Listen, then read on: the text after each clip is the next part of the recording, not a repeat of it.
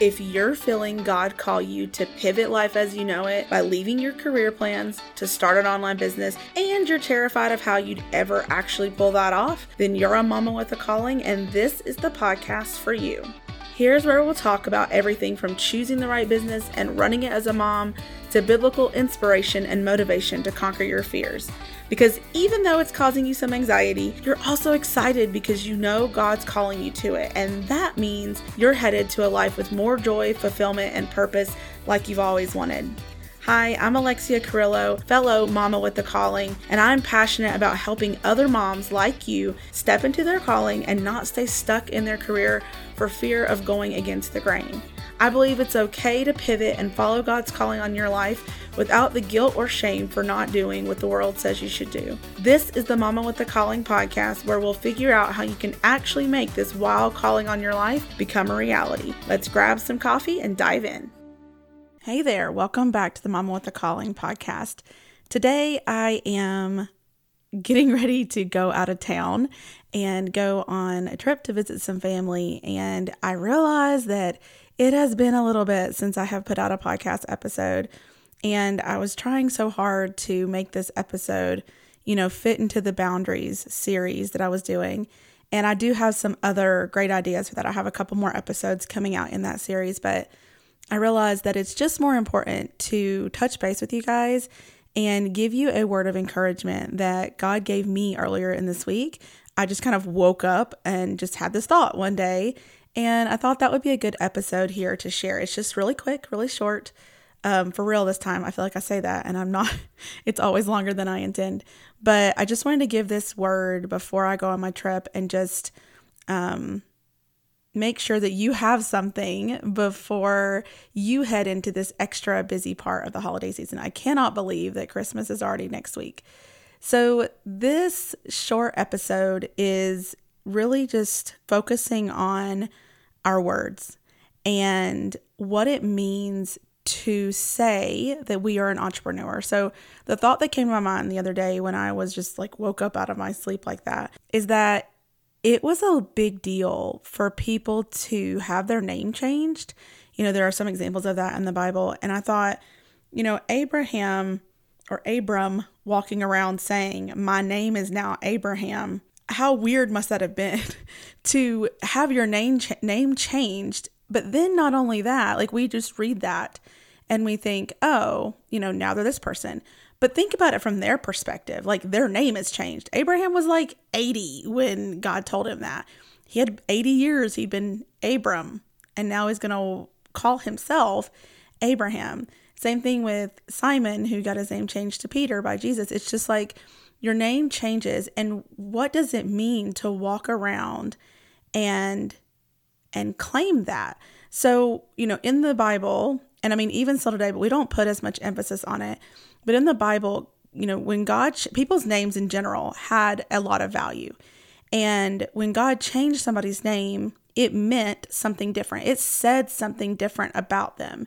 So that's the really interesting part, is that their name, their new change that God has given them, the new name, gives them a different meaning in life, a bigger meaning based on a promise of something that God has seen in them, but they don't see yet, or they don't understand yet. Like normally when that happens, it's implying what you will be.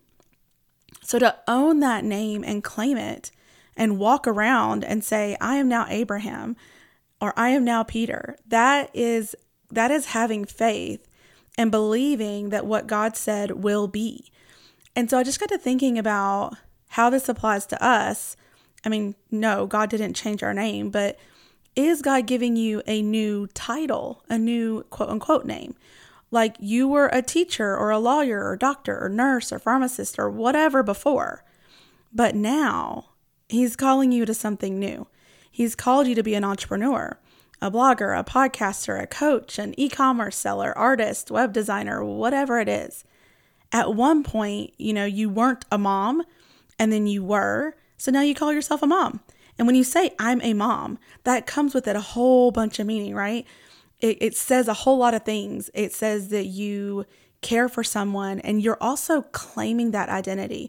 That's part of who you are. It's how you view yourself and how, when if you tell other people, how they now see you. So think about what it would look like if you denied that part of you, because it wasn't what you were before. Like, you weren't a mom before, and maybe you didn't even envision being a mom. That wasn't really part of your plan, but you became a mom. If you didn't say, I'm a mom, how would that affect your actions and the way you thought about your child, your role in his or her life, how you acted in life? If you're like, no, I'm not a mom. I'm not a mom at all. That would be terrible. You can imagine it would be devastating and create a less than ideal experience for your child, but also for you. You'd be missing out on the blessing God intended for you when He gave you a child, so that you now are a mom. And embracing that new name doesn't erase the old you, but it enhances you. It adds something to your life. It's now a new season of your life. Now you can experience the joys of motherhood while raising a child up in love that will one day have them do their amazing thing for God. But if you denied it, your child wouldn't experience that loving home, because your connection to them would not be as their mom. You wouldn't be identifying that way. And who knows the effects that would have on their life, right? So in the same way, are you actually diminishing or hindering the experience that God has planned for you by denying the new calling, the new name, the new season He has you in? Holding on to this new name that God has given you empowers you daily and reminds you of what God sees in you that you don't even understand yet, that it's not there yet. But by saying it, you are saying, I am this person now. God said so. So think about Abram now being called Abraham. Abram means good father, but Abraham means father of many nations, when he didn't even have a son yet in either one of these situations. So for him to say his name is Abraham now, to walk around saying, I'm Abraham, is now not only showing his faith in God, but it also reminds him every day of God's promise, right? When he hears his name, when he says his name, like, I'm Abraham. God said, I'm Abraham now. So what if you claimed your new calling as an entrepreneur? Identifying with it as part of who you are. Not that it defines you fully, but that it's a part of you. You're still a mom. That doesn't go away. But if you're holding on to mom and not an entrepreneur, then this can cause some problems, right? And with causing overwhelm and stress, because it's almost like we see it as like two parts of ourselves. And if you're not claiming that you are being called to be an entrepreneur, but you know you're called to be a mom, like you are a mom, then that's where a lot of that mom guilt comes in. Like, I'm a mom, so I need to do all of these things. But if you're not saying I'm an entrepreneur because God called me to it, then everything about your business is going to feel extra. It's going to feel like something that you're maybe selfishly doing, or you have to do, or whatever that might look like. But if you were claiming to be an entrepreneur and saying, this is what God has asked me to do, this is part of who I am now, what would that do for how you show up every day? If you operate from a belief that God has given you this new calling, then you'll make time for it. It's not something to minimize in your life, but something worth prioritizing, at least in its own right. So how would this change the way that you showed up every day? How would it change the way that you approached your business? If you thought that it was just something that you aspired to or hoped to, that could happen at some point, then you might not be tempted. Then you might be tempted to show up sort of half-heartedly. But if you were claiming it as something that God called you to, then you're going to walk in that identity with confidence, knowing that God will bring it to be if He said He would. So like I said, I just woke up one day with that thought, and I just thought, how often are we saying, I hope that I could sell some of these products. I hope that one day somebody will buy my coaching. But what if you said, I'm a CEO of an online business. I'm starting an online business. This is what I'm doing.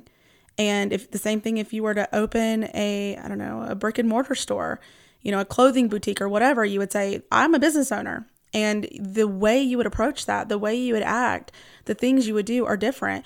You wouldn't say, I can't go and open the store today because my kids are at home.